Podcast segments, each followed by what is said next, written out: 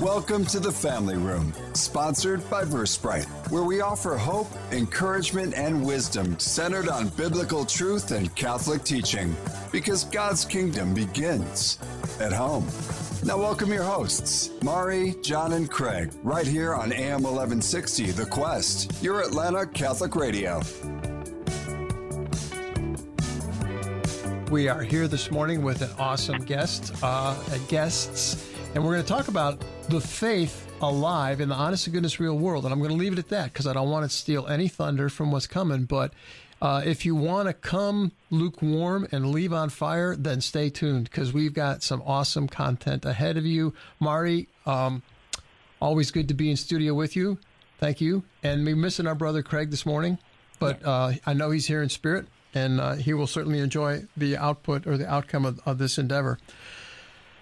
Yes. So yeah, so he uh, yeah he is missing, and he's very sad to miss because we have in studio, um, we are here with Father John Riccardo and Mary Guilfoyle, and for some people these names may be very familiar. Mm-hmm. I think the voices will especially be Definitely. familiar to many of our Quest listeners because if you are driving to work here in Atlanta about 8 a.m. every weekday, you hear Father John on Christ is the Answer. And I think a number of our listeners have also heard both of them. Their wonderful podcast, You Were Born for This. So I think those, so that's who we have. We have Father John Riccardo and Mary Guilfoyle. Welcome, both of you. We're so glad to have you with us here in the family room today. Thank you. We're delighted to talk with you guys today. Yeah, it's a joy to be with you. Thanks. So, can I start with a funny story? Sure, and then we have to Absolutely. ask Father, and then ask yeah, him. and really yeah, lead yeah, us yeah. into a prayer. I want to Yeah. I want to get this out of the way before we get serious. so I, I I have one of these features in my car like that if my it, it picks up the Bluetooth on my phone, right? Yeah, So so if I go in, whatever was live last picks it up. So it's about six o'clock in the morning, and I'm headed out, and and it, honestly, it was kind of a stressful day ahead, and I was a little stressed. And just I pull out of the garage, and all of a sudden I hear Father John Riccardo say, "Uh, how, how did what it go? What what what are you worried about? What are you worried about?" Is, is, and like, like, it's not possible for him to be here, and it's not possible that he's picking this up on my phone because he doesn't come on till eight o'clock. I'm like, how is Father John Riccardo in my car? And it turned out being an interview that you did with Bishop Barron and and and and you were talking about everything is in God's hands. I wa- and I don't even remember all the deal, but it was uncanny because it was a very difficult morning, and it was like, "What are you worried about?" And it was your voice. So thank you for that.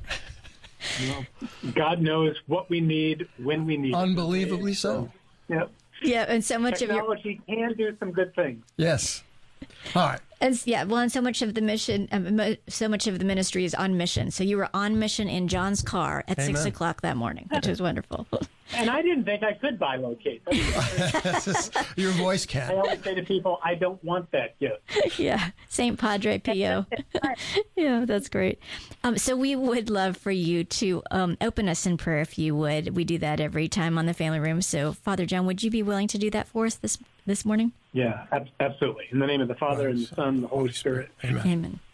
Father, we thank you that uh, your Son promised where two or more are gathered in his name, that he would be present in their midst. And so we know that Jesus is very much in our midst, for we're here in his name. We thank you that the room that we're in together is your family room, that we have access to you, that we can come before you because of all that Jesus has accomplished. And so we do that now with utmost gratitude and with trust that you will pour out your Holy Spirit generously upon us to anoint our conversation, that it would be encouraging and edifying, not only for us, but for all our brothers and sisters who are listening. We entrust into your hands, especially those who are listening who most need hope or a deepening of faith or comfort or suffering in whatever way, that they might be reminded anew of your love and of your kindness, the fact that you see us, that you know us, and that you love us. And so we thank you in advance for all that you're going to do. We ask it all in Jesus' name. Amen. Amen. Amen. Father, and the Son, and the Holy Spirit. Amen. Amen. So I assumed everybody knew who uh, Father John and Mary were. So I'm just going to mention a couple things about them before we have them talk a little bit more about themselves. But um, as we just said, you guys probably have heard both of them either here on the Quest or on their podcast. But Father John um, is a missionary in Acts uh, Acts 29 executive director, and he's been a priest for quite a number of years, um, originally up in Detroit, and now he leads the Acts 29 ministry. And Mary Guilfoyle is also a missionary, and she leads the Rescue Project, which we are going to spend a lot of our time mm. talking about today. Um, and she, uh, like us, is also a, a parent, which is huge. But and like you, John, she's a grandparent, which is mm. great. I get to I, I look forward to that day when I comes get to faster be a grandparent. Yes, great. And they are both amazing followers of Jesus, so we are thankful to have have them.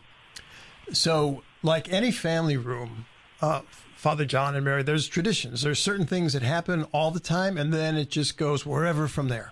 And so we suspect that that's uh, probably the case uh, today. But what we would love to do, one of the traditions that we have, is just to ask our guests just to share a little slice of what we call their faith journey, or or how did you get from where you were to where you got, um, uh, and and and just share that with our listeners because it t- tends to be uh, an edifying experience. Ladies first.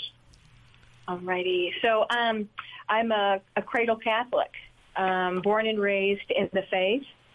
Um, one of the things that I thank my parents for, they're now both with the Lord. We just, my mom just went home to the Lord May 7th, mm. and my dad passed away 10 years ago. But one of the things I find myself thanking them for now in a particular way um, is that I was raised in a Catholic family. Um, I made my sacraments, and we went we, and we went to mass, uh, observed um, all of the seasons of the church um, but while I was raised in a Catholic home, um, I had more of a devotional faith, I would say. Um, but I didn't know that it was possible to have a living, breathing, personal friendship with Jesus mm. until I went away to college. So I was um, moved away about 800 miles from home uh, to go to college, and within my first year, um, by God's grace and His goodness, uh, was introduced to some young, alive, joyful Christians. Some were Catholic, uh, some weren't. Um, and because of the time that they poured into me, the time they invested with me, uh, I came to know who Jesus was. Mm. And I would say that was my very first encounter with the Lord. They taught me the importance of reading scripture I'd mm-hmm. never opened a Bible my whole life, mm-hmm. mm-hmm. which is a sad thing to say, being born and raised in the faith. But um, they encouraged me to um, develop a prayer habit, uh, to read from the Word of God, and how important fellowship was, mm. How important community was, and that that stayed with me um, through the rest of my college years and I married in 1982. I've been married 41 years. Wow, congratulations. So I'm a wife, a mother, and a grandmother. So married uh, my husband Steve, and um, his career took us not only uh, through the Midwest but out to the eastern, the eastern side of the country. And as we moved from state to state, um, that which rooted us was a Catholic community or a small group of people, uh, that small community, because when you're moving away from family and roots that you know, um, that which I learned in college stayed with me um, most of my life. Um, I would also say, too, you know, as we talk about our faith journeys, to be really honest, there are markers in our lives um, that bring us to deeper conversion. And I had several of those moments uh, in my life. Certainly, becoming a mother was was a moment of profound, a deeper conversion for me. Um, there was a season in my life where I was very sick for about 18 months. And um, having been healed from that time of illness was another deep marker in my life, uh, deep in my dependency upon Jesus. Um, and then uh, just having served in parish ministry most of my adult life. I'd say probably the last 12 years that we served together uh, in parish ministry, there were some very profound moments, um, deeper encounters, I would say, with the Holy Spirit that have deepened uh, my faith, has helped fueled um, ministry in a particular uh, regard.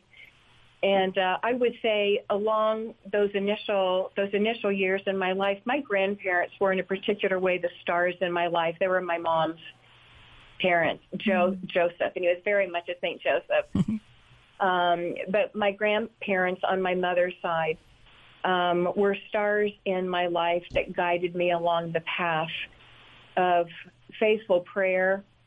Uh, they they lived their faith beautifully and naturally. And I was thinking about this even, this is going to sound crazy.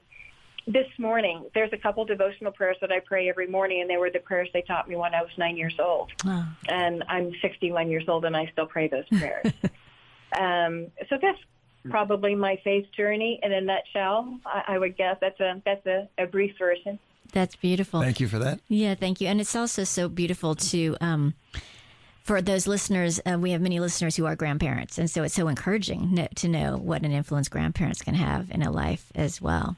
Thank you for that, Mary. Uh, Father John. Yeah, you know, my story's uh, complementary of that because we're in a, a, family room. I might limit it mainly to just my childhood. Mm-hmm. Um, so uh, I grew up. Uh, I'm the youngest of five kids. My mom and dad are the one. I, I would say I'm a disciple for two reasons. One, um, I think the Lord blessed me with um, the charism of faith from my childhood, um, which is actually somewhat indicting to say out loud, just because um, I've I've never known a time in my life when I didn't have a relationship with Jesus, mm. uh, ever. Um, the the downside of that, the indicting side is, um, as I've said to a priest friend of mine, I know few people with the capacity to, to both hear God and be disobedient at the same time, and I put myself in that category. So I've always known the Lord. I've always prayed. My earliest childhood memory is the crucifix. I, he's just always been real to me. Um, but the other part that really complemented how I got to where I am now were my parents. And my mom and dad were the greatest men and women I've ever known in my life. Mm. They were radical disciples. They were married 66 years. They're both passed away now. They taught me and my sisters and my brother, who's also passed away now, what attractive, normal, healthy disciples of Jesus looked like. And our our home growing up was a. My mom was uh, was Methodist. She became Catholic when I was maybe 14, mm-hmm. 13, shortly after John Paul was elected. Mm-hmm. Um, but they they just modeled for us the only intelligent way to live life is to sell out for God. My dad was a, a CEO of a Fortune 50 company, and so he was a guy who came from a dirt poor family who fought in World War II, who just was a really successful man, who was never impressed with himself, modeled humility, modeled a life of selflessness, mo- modeled for me a real man prays, a real man to read scripture. I learned to read scripture when I was a child. Our home was something like a who's who of Catholic leaders and, and non-Catholic leaders, for that matter, who came through. My mom ran a Bible study out of our house. My mom and dad did things like Life in the Spirit seminars in our house. I saw my mom experience a miracle that could come right out of the pages of the Acts of the Apostles when I was a young boy, and it it confirmed for me as a child God is real and is able to do the impossible. He turned a, a cripple into the most athletic person I ever met in my life. Hmm. And so I, I just kind of grew up knowing uh, sooner or later, the only intelligible way to live life is to live it as a Christian. I spent a long time straddling a fence, and um, finally, after some pretty significant encounters with Jesus personally, where he kind of beat me over the head, I, I, I started to make a decision. I'm still in the middle of the decision to give him everything, but um, mm-hmm. that's another story. So I, I, I say that only because I, I really want to honor parents and assure parents that we know this from every piece of research that we've done. The single most effective pastor a child will ever have is their mom or dad. Mm-hmm. And it's not even close. And my sisters and I say repeatedly to each other, we just kind of won the lottery mm-hmm. With our parents. And uh, so I, I want to thank God for them and, and honor them because I know they're interceding for me right now uh, for the witness that they gave me. That's beautiful. Um, and you know what? That's exactly why we do what we do here in the family room, Father John, because we believe the same thing. And we are, um, as we listen to your both your stories, it is so um, it is so edifying, it's so beautiful, and it's so encouraging. And that's what we want to do is offer parents that hope um, that they do have a great impact and additional tools and resources because we're living in a world where they're not getting that. They're hearing from a lot of different places, a lot of different things. I remember when I first had my first child, you know, for some reason, I don't know, at the hospital, maybe they sign you up for all these different magazines or something. And all of a sudden, you've got all the stuff pouring into your house. You've got all of these different people's ideas of how you're supposed to raise your kids pouring into your house. And I do remember one day finally saying, I don't want any of this and throwing them all hmm. away and taking myself off every every magazine and choosing exactly who I wanted to listen to and how I wanted to listen to raise my kids with with a Christian worldview and how different that was. And that's that was over 20 years ago, and it's become even more challenging for parents. So we're excited, especially today, because you've come to talk to us about the Rescue Project. And I think it's a beautiful tool that parents and all parishioners at all, you know, parishioners, non parishioners, people of all um, levels can actually take this tool, but it's actually an experience that you've created and you're offering in a beautiful, generous way. So we would love for you to describe the rescue project and what it is and what led you to create it. And I know it comes out of your Acts 29 apostolate. So if you need to start by describing that at all first, that's fine as well. Yeah, I'll, I'll say a couple things to kick it off and then let Mary just um, weigh in and correct and amplify whatever I might say. So, so I'm a I'm ordained 27 years now. Uh, we started Acts 29 four years ago now. July will be July 1st will be the start of the fifth year. So I, I would presume most people listening probably don't know the Bible well enough to know what happens in the 29th chapter of the Acts of the Apostles. I think that's us, right? Will go, the uh, listeners do. And some do. So uh, there, if you look at in your New Testament, you'll realize there is no 29th chapter of Acts, and, and that's the point. And it's it's not to be cute. It's actually to make uh, make emphatic or make explicit something which we all need to know, namely that the same Holy Spirit who wrote the history of the early church is writing right now. Mm-hmm. And he's writing in, in my life and in yours. And you and I are no more insignificant than Peter and Paul or Titus or Lydia or any of the figures that we read about in Acts are. Um, there, there are no bit roles in the drama that is mm. salvation history. And so the Holy Spirit has very intentionally uh, desired for us to be alive right now, just like the plan was for Peter and Paul and Andrew to be alive at their time. And God has given us gifts that he desired to give us now, just like he desired to give them then. So there's there's work to be done, and we can talk about that maybe as we get talking about the end of the rescue project or whatnot. But that, that's something about Acts 29. Our, our work is kind of in four simple areas to digest. One is by creating content on media. So we want to try to do everything we can, mainly from what you just said, Mari, about how much, whether it's in print media or electronic or uh, even audio, whatever, and often, quite frankly, Catholic media for that, just as much tragically, it, it can be negative, divisive, discouraging, mm-hmm. angry, and we want to create content that's really edifying and encouraging without burying our heads in the sand. So we want to look at what's going on, but we also want to we want to look at it through the lens of the gospel and give people hope that you know God isn't nervous right now. Um, the world might look like it's falling apart, and it might in fact be falling apart, but God's not nervous, and we shouldn't be nervous because Jesus is Lord, and that's not the ending of a prayer; it's a reality.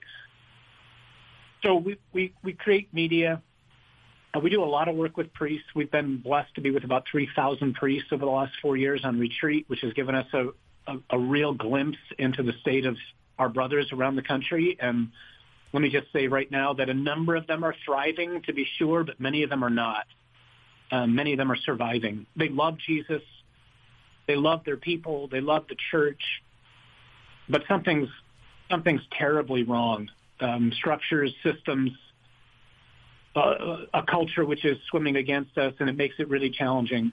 So we're trying to just pour into the brothers and give them both hope and encouragement, share the gospel with them, and then give them some tools to kind of go back out on the ridge and fight with.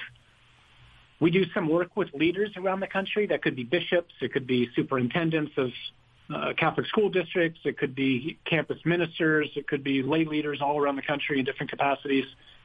And then the last thing is this thing called the Rescue Project, which we created, which really came to birth when I was in the parish. At least the origins of it um, come from there. And it, and it flows, I'll let Mary describe like what it actually is in a moment. I'll just tell you something about it maybe from a narrative perspective. So it would be my conviction that most people have, have never heard the gospel, whether they go to church or they don't. And one of the ways I would contextualize that is Pope John Paul II in a, a letter that he wrote very early on in his pontificate. He said that the initial ardent proclamation of the gospel should be such that a person is gradually overwhelmed and then moved to make a decision to, to entrust or to surrender their entire life to Jesus in faith. So I just, I'd encourage people who are listening, imagine going to, going to Mass this weekend or going to church wherever you go to church if you're not Catholic. And the, the priest or the minister stands up at, at a certain point in the Mass or the service and he says, I, I just want to ask everybody two questions. First question. How many people here have been overwhelmed by the gospel? Mm. How many hands do you think would go up? Not many. No, unless you're talking about confusion at times, right? I, I just, I'm overwhelmed. I can't, Yeah. I can't get it all right. Yeah, yeah, exactly. yeah. Good point. Right, right. Versus ah. but not yeah. the way you intended it. Yeah. correct. Yeah. And, and then he asked the second question, how many people here have made a decision to surrender everything they have and are to Jesus in faith? My time, my money, my body, my family, my reputation, my work, everything. And I, I think you'd be scouring, you know, the perimeters trying to find, if you got 10 hands to that second question, I'd say that's a lot. If, if people are seriously being honest. Right. Ten hands in the air, ten with their fingers crossed behind their back. Yeah, probably. And I think the reason for that is I don't think they've heard it. And especially in a Catholic context, and people often get nervous when I say what I'm about to say, or they misunderstand it. So I want to make sure I say this clearly. I think the reason for that, or one of the reasons for that, is uh, the lectionary. And what, it, what I mean by that is, so the lectionary is an amazing gift to us as Catholics because what it does is it exposes people over the course of three years to a breadth of Scripture. The challenge is, both as a preacher as well as as a you know a member of the congregation, the lectionary presupposes you already know the Bible. Right. That's a huge presupposition. Hmm. And so you're you're oftentimes left with what seem to be three very disjointed readings. And whoever's preaching, whether it's the bishop, a priest, or a deacon, you're just hoping he's not too long, he's kind of funny, and he makes it kind of practical. but you you can, you can go to church for decades and never actually hear the story. Yeah. You hear parts of the story, but you don't hear the story. And so I'll end it with this and then maybe let Mary jump in and describe the experience we created. In, in education, at least in, you know, early education, whether it's grade school and even high school to some extent, you always begin pretty much every subject every year with a review. The church almost never reviews. Hmm. And so we felt deeply compelled to address what we think is the most urgent task in the church right now, which is a compelling and attractive proclamation of the gospel in such a way that's somewhat short. It's um, easy to remember, and it's probably um, vastly, I'll say, more muscular than people understand. And with that, I'll, I'll let Mary jump in and take it from there. One of the things I like to uh, speak into before I kind of go into the experience itself is, as Father John mentioned, uh, we've been blessed uh, uh to take roughly 3,000 priests on retreat over the last four years, and it's the impact of the way Father John preaches the gospel, the impact that it has on these priests, that the Lord really laid upon our hearts. We have to do something with this because what we were seeing happen in our in our beautiful brothers was um, transformation, um, healing, uh, a sense of encouragement, um, a rededication of their priesthood. And mm-hmm. so we're, and, and we would even have priests tell us that had I heard this muscular Jesus, had I heard the gospel preached in this way, or had this been the Jesus that I was introduced to, how different my priesthood would have looked 20, 30, 40 years ago. Mm, and so with that, and inspired too by the reality that most of us sitting in the pews haven't heard the gospel preached in this way, we invited a um, a film company um, out of uh, out of the South called 4 p.m. Media to come and actually filmed Father John preaching the gospel. Uh, we preached uh, he preached it live and we, we filmed it. So it's an eight week video experience of the gospel that's ideally leveraged in a small group format with food and conversation and times of prayer and retreat. And that's a perfect and, quick snapshot of it because we're going to head to break here. And when we come back, we would love for you to dive deeper into that. But thank you for that background and that first taste of it. So, listeners, you were here in the family room. We were with Father John Riccardo and Mary Guilfoyle, and we'll, we will be we'll right be right back. back inside the family room in moments. Sponsored by Versprite on the Quest. In today's world, cybersecurity is critical for your business. Award winning Versprite provides solutions to protect your company from hackers. For protection now, see Versprite.com. That's V E R Sprite.com. The Quest thanks Versprite for their support. The Quest presents Pro Life Minutes. Healthcare providers should care about health, right? Why then has Planned Parenthood's actual women's healthcare services dropped over 72% in the last 10 years? Abortion is not healthcare. Abortion kills. Planned Parenthood is the largest abortion provider in the United States, with 700 abortion facilities, and in the 2019 fiscal year, they ended 345,672 innocent American lives. This is an increase of 13,000 in the last year and 25,000 over the last two years. To put that in context, that is about half the population of Washington, D.C. Why then does the United States government continue to send the millions of taxpayer dollars in funding and grants year after year? If we don't stop them, no one will. Let's love God by loving life. Show the world that every life matters by speaking up for life at every opportunity. For more homegrown wisdom, visit thequestatlanta.com. Here at The Quest, we often hear how our programs touch hearts and change lives.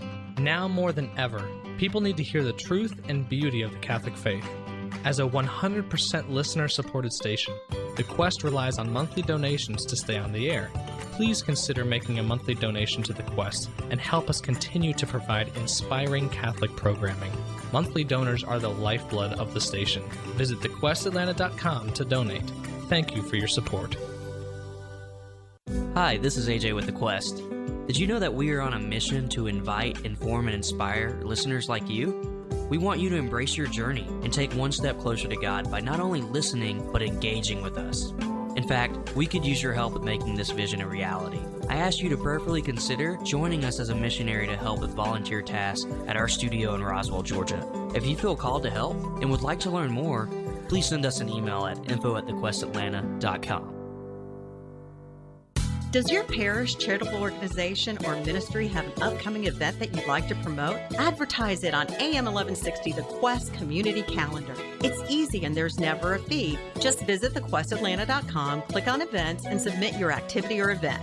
Enhance the success of your community outreach event. Take advantage of the Quest Atlanta's complimentary community calendar and gain more exposure to the Metro faith community. Submit your event at thequestatlanta.com today. St. Joseph was a man of few words. In fact, not a single word of his was recorded in Scripture. But the father of Jesus spoke abundantly in his silence, and he certainly gave us a lot to talk about. Want to go deeper? Listen to the St. Joseph series on your Quest app and on thequestatlanta.com. We're back in the family room, sponsored by Versprite. Right here on AM 1160, The Quest. We're here with Father John Riccardo and Mary Guilfoyle, and we're talking about the rescue project. And and Mary, you had taken us through a, just a basic description of what it was. Now, would you kind of unpack that for us and really help us understand why why it packs the punch it really does? Gosh, there's so many things that that that sets it apart. I, I'd say a couple things. I think the way Father John preaches is around his gifting of storytelling. Mm-hmm.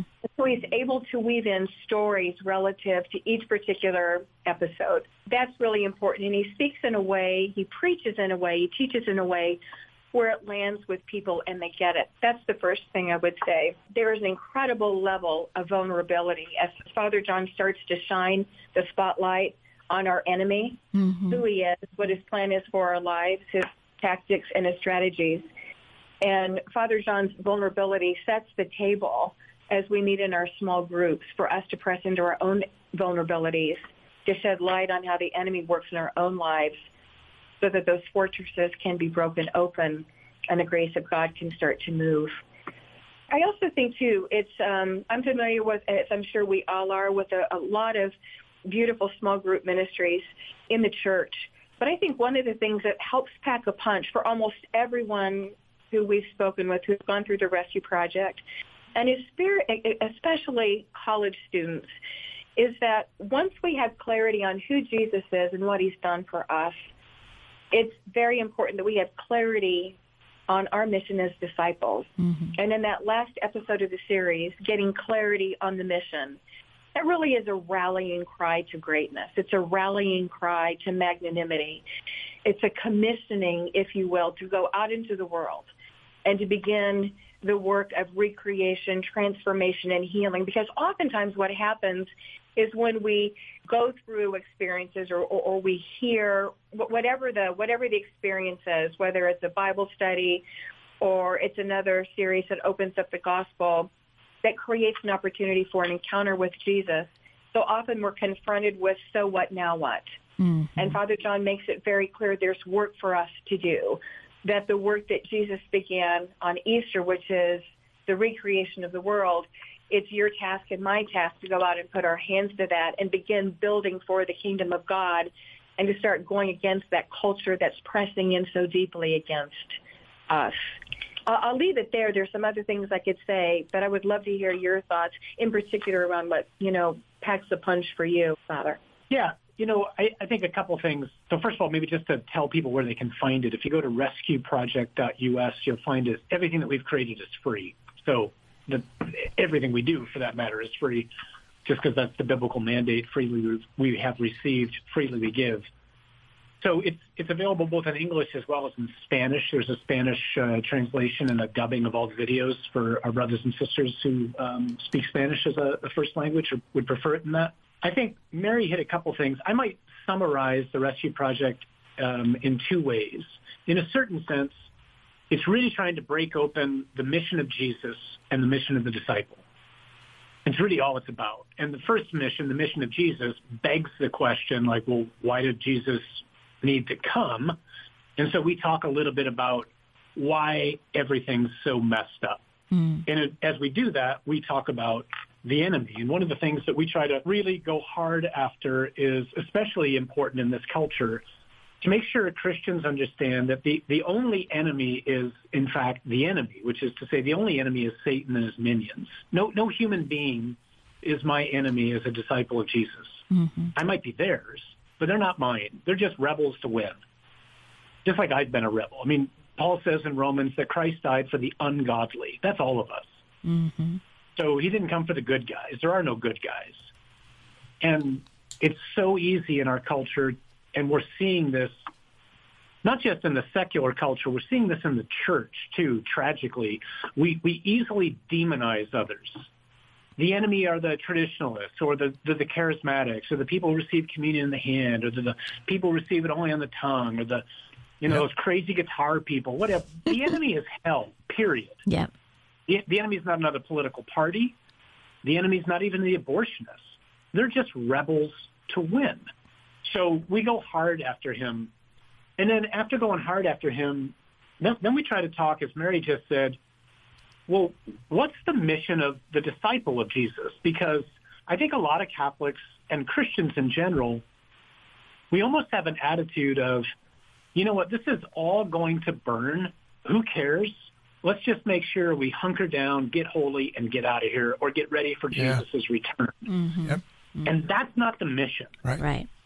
The mission is to do everything we can to continue what Jesus began on Easter Sunday, which, as Mary just said, is the recreation of this world which God loves and which he will come back one day and make new.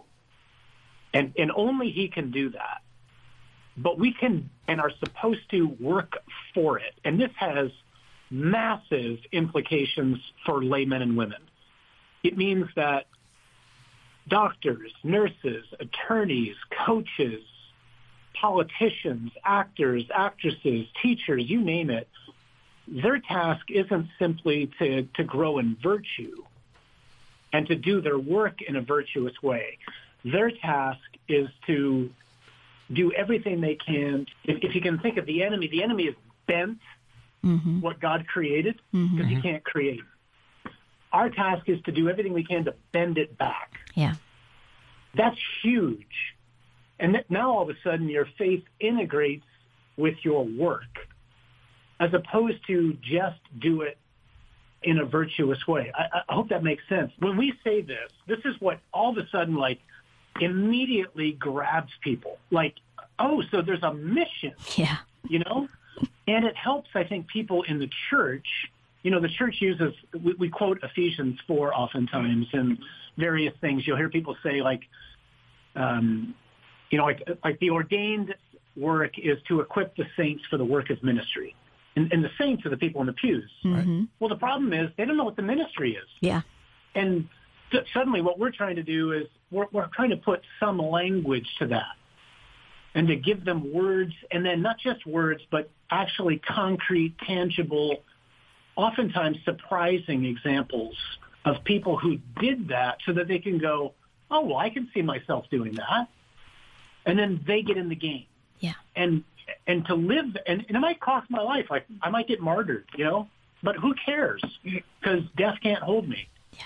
And so it, it just doesn't terrify me anymore. And, and that's what motivates people, I think, to get going and to get into this.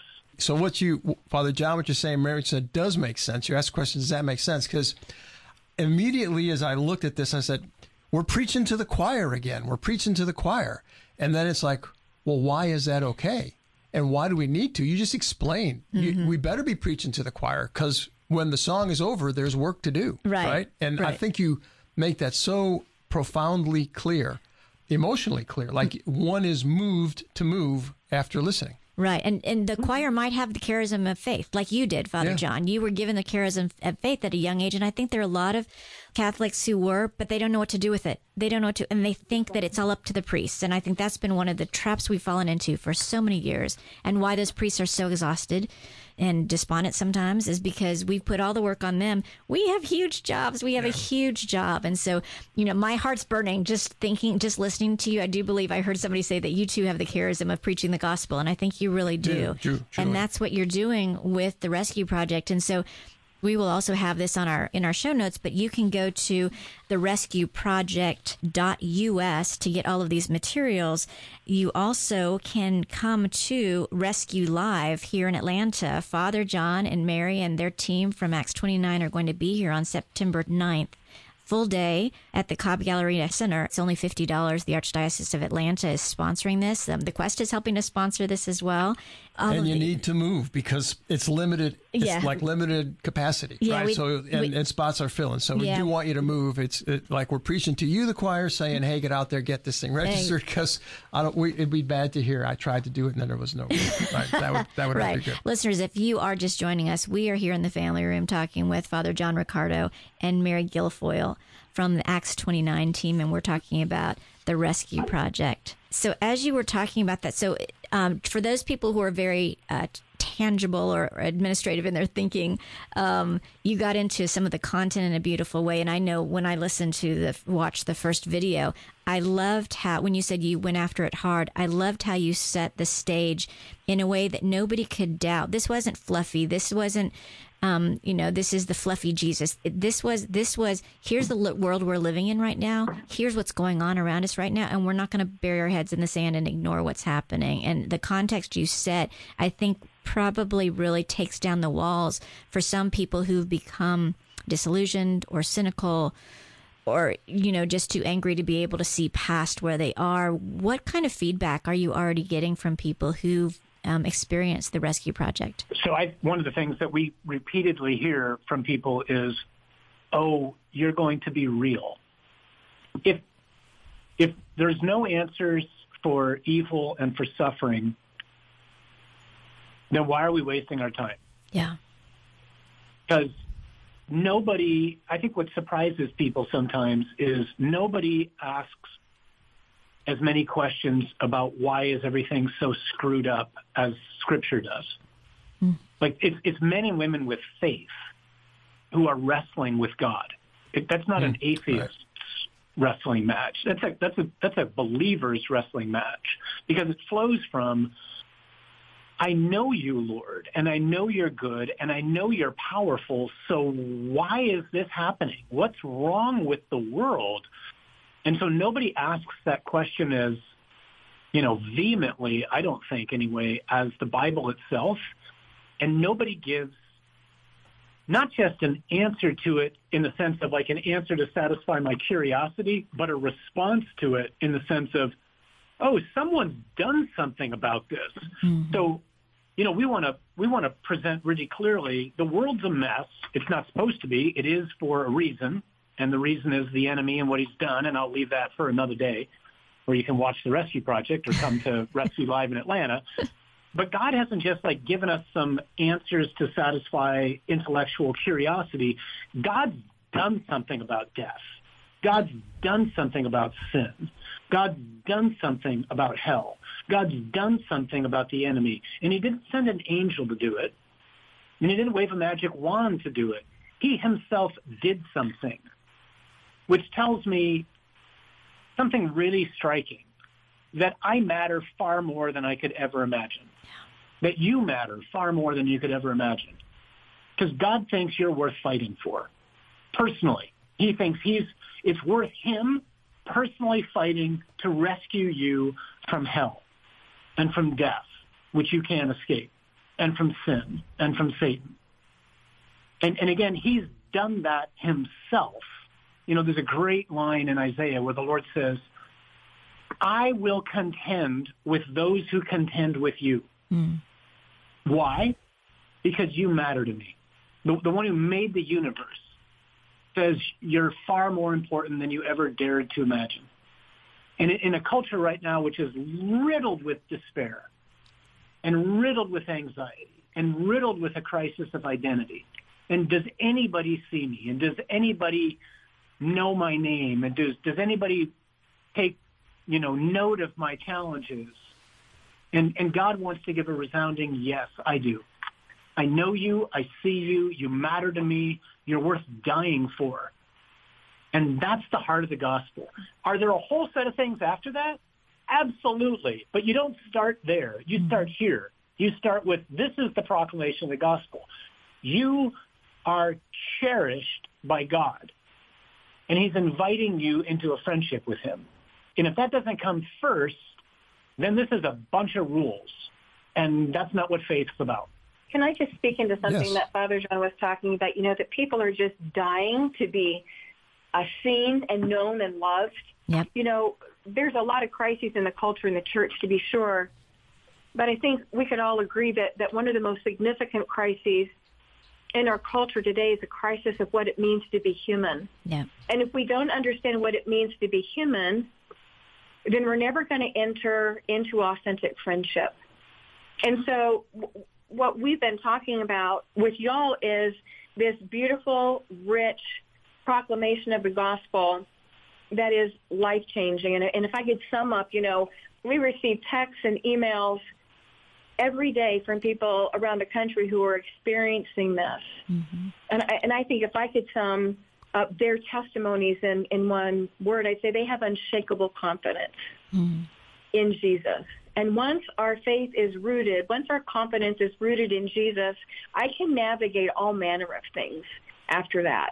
That's the first thing I wanted to say. And the second thing I wanted to say is the content stands alone. It's the, it, it's the gospel. It's, it's like handing someone the scriptures.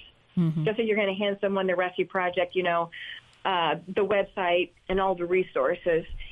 How we do what we do when we come together in our parishes or our homes, because the Rescue Project is designed to be brought into homes in a very particular way. That's an easier threshold to cross. Yeah.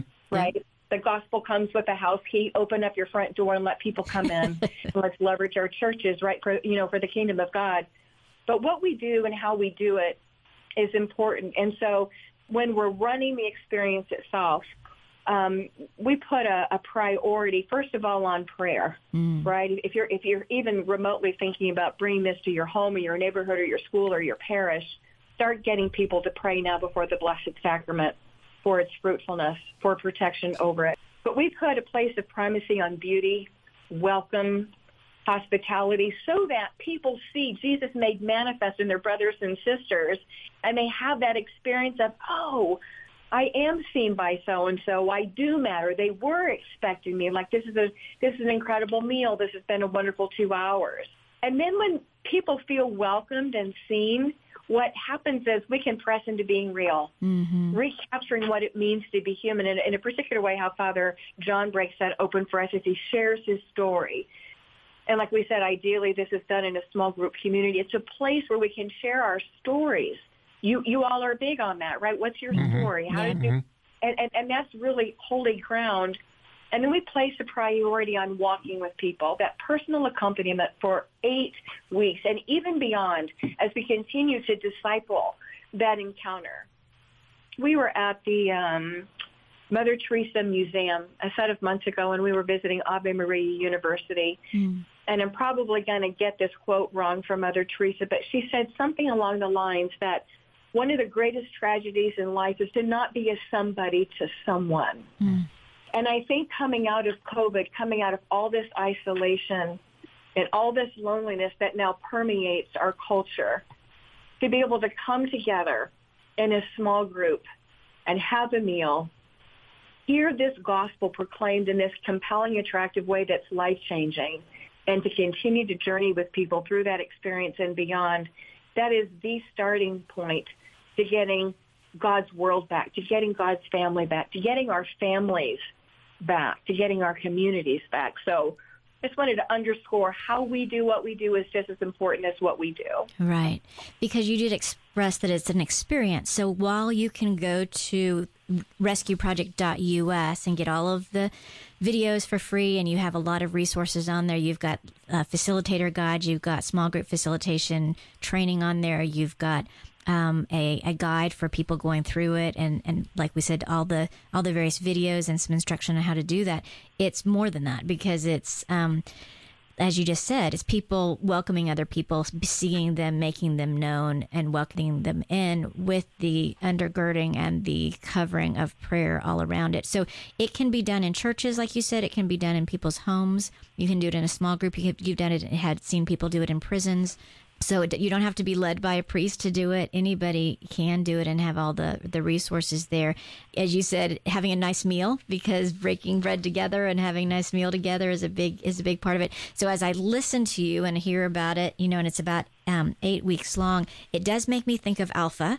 And a number of our listeners do know about Alpha because they've been through it. I know that I had a chance to lead a number of Alpha sessions. So tell us about because Father John, we know that you, both of you actually were involved with Alpha in your parish in Michigan there. So how is this the same, different, maybe what you learned from Alpha that you plugged into this? Yeah, no, it's a great question. So just, you know, real clearly, we're, we're huge fans of Alpha. Um, we've had a chance to be over in London, which is where it originated, uh, several times, and we, we love we love the folks who use it. It's an incredibly effective tool.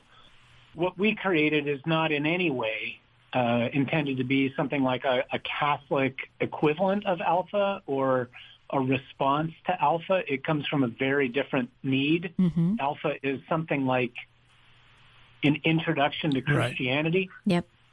This is the gospel, and by the gospel I mean what what the church would, you know, like technically call the kerygma, Mhm. which is a Greek word for proclamation. It's the core content of the gospel. It's four parts, you know, like why is there something rather than nothing? Why is it all messed up? What if anything's God done about it? And how should I respond if he has? So it's very similar to something like alpha in its DNA, which is just kind of a no-brainer way to do things. Like you should do things together with other people. You should probably have food because food matters. Um, you shouldn't just fill your head with information. You should talk. So there's, you know, things like meals and conversation um, should accompany it. But what makes it different from alpha is quite simply the content. I would agree with all of that. I'd also say, too, Alpha's vision is, is to reach the unchurched. Mm-hmm. Challenge is we've got some unchurched people sitting in the pews, too, who have never heard the basic, you know, story of Christianity. We're finding that um, parishes that are using Alpha are finding that the Rescue Project is a great next step. Next step. Yeah, I see that. They're also they're also some parish uh, pastors and their leaders are discerning: do they take them through the rescue project first and then Alpha, or do they take Alpha outside to leverage it for that audience for which it was it was originally created? Right. But we would say that there's actually room for both, and that is really left to the discernment of the pastor and their leadership team. I would also say too, you know, one of the uh, distinctions is obviously. Um, this is clearly preached by an anointed preacher coming from the heart of the church. Mm-hmm. Um, and Father John um, uniquely situates baptism and Eucharist. Mm. Uh, it just makes sense given the content, and that's something that Alpha um, would not do. Right. But but the DNA of how you do life together, you, you see that in Walking with Purpose as well. It's, Right. it's another Bible study for women. So that DNA is similar, but the message is radically different. Terrible analogy, but uh, Alpha, I read the pamphlet for the military, the rescue project. I believe I'm ready to sign up and teach me how to take the hill. In I one, love that. In one minute, can you sum up like what people are going to experience on September 9th when they come to see you in Atlanta? Well, I'll sum up what I pray will happen because these are the goals of the Rescue Project and they're the goals of Rescue Live. Two of the things are mentioned by Pope John Paul II. The third is our addition. So we pray that everybody comes will be in a way that only God can enable to happen because it won't be but by me. They'll be overwhelmed by what they hear. The second thing that we pray will happen is that they'll be moved to surrender, either for the first time or perhaps again to Jesus. That they'll be able to say, you can have it all. And the third thing is that they'll get mobilized for mission. That they'll, they'll have confidence in Jesus' lordship, not, not to be naive, but to be confident in his lordship. He's unconquerable. I'm just not nervous. And they'll go out and do everything they can wherever they're planted to help recreate the world. And you know, there's something about a live event. You know, I, I think one of our prayers too is that as people experience praise and worship and adoration, Mm-hmm. um, community, uh, the joy of being together in friendship, that people will be so inspired to bring the Rescue Project back into their diocese, their home, their community, their parish. This isn't meant to be a once and done experience. We want to inspire people. If you've been rescued, we want you to go out and rescue people. Mm-hmm. And so we hope that people go at, but go, go leave that experience and say, that was so incredible. I want to bring this to everybody I know, no matter where that is, because TRP can be leveraged wherever there's people. That's beautiful. We are excited. We're actually going to be there. We'll see you on September 9th with our spouses, actually. So we're so thankful. So as we finish up, um, listeners, we have just had the privilege of having Father John Riccardo and Mary Guilfoyle join us here in the family room today. Father John, would you be willing to bless our listeners as we close? I would be delighted. Thanks. It's been a gift for us to be with you. In the name of the Father, the Son, and the Holy Spirit. Amen. Amen. Through the intercession of Our Lady and all of the patron saints of all of us who are listening right now, may Almighty God bless you. The Father and the Son and the Holy Spirit drive out from you any and all fear and anxiety.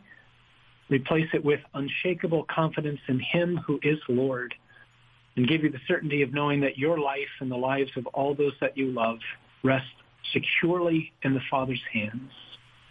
Amen. Amen. Thank you, Father John. Thank you, Mary. Thank you, dear listeners. Please join us again here in the family room next week where we offer hope, encouragement, truth, and wisdom for families. Thanks for hanging out with us in the family room, sponsored by Versprite. For more info, go to thequestatlanta.com.